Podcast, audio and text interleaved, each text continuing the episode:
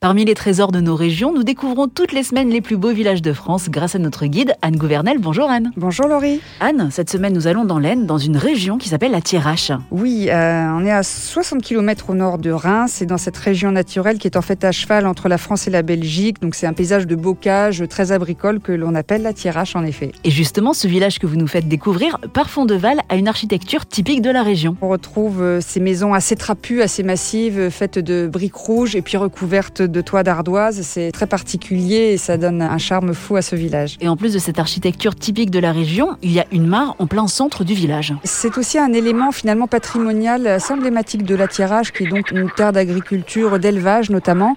Donc c'était des mares où venaient s'abreuver les bêtes. À Parfond-de-Val, il y en avait six, il n'en reste plus qu'une aujourd'hui. Et en fait, elle trône euh, au centre du village, donc ça fait vraiment partie, là aussi, encore une fois, de, du patrimoine, en quelque sorte, euh, du village et d'une spécificité locale de la.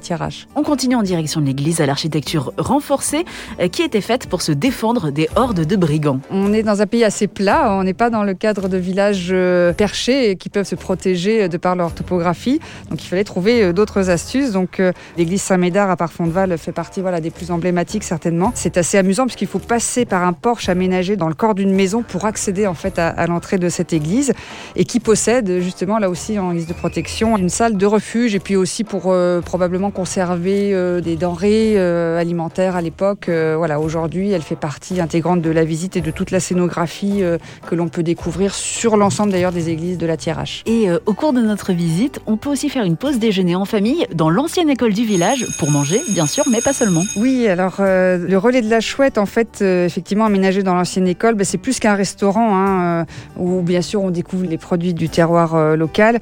Euh, c'est finalement un lieu de rencontre et puis un lieu très familial. On y trouve notamment des jeux picards, un parcours des cinq sens pour les enfants. Et puis c'est là aussi que vous trouverez toutes les informations touristiques et notamment tous les outils de visite pour intégrer ce circuit d'interprétation et découvrir Parfond de Val. Merci beaucoup Anne. Merci Laurie. Et on a déjà très envie de découvrir ce village qui fait partie des plus beaux de France, que l'on retrouve dans le guide disponible aux éditions Flammarion et sur le site lesplusbeauxvillagesdefrance.org.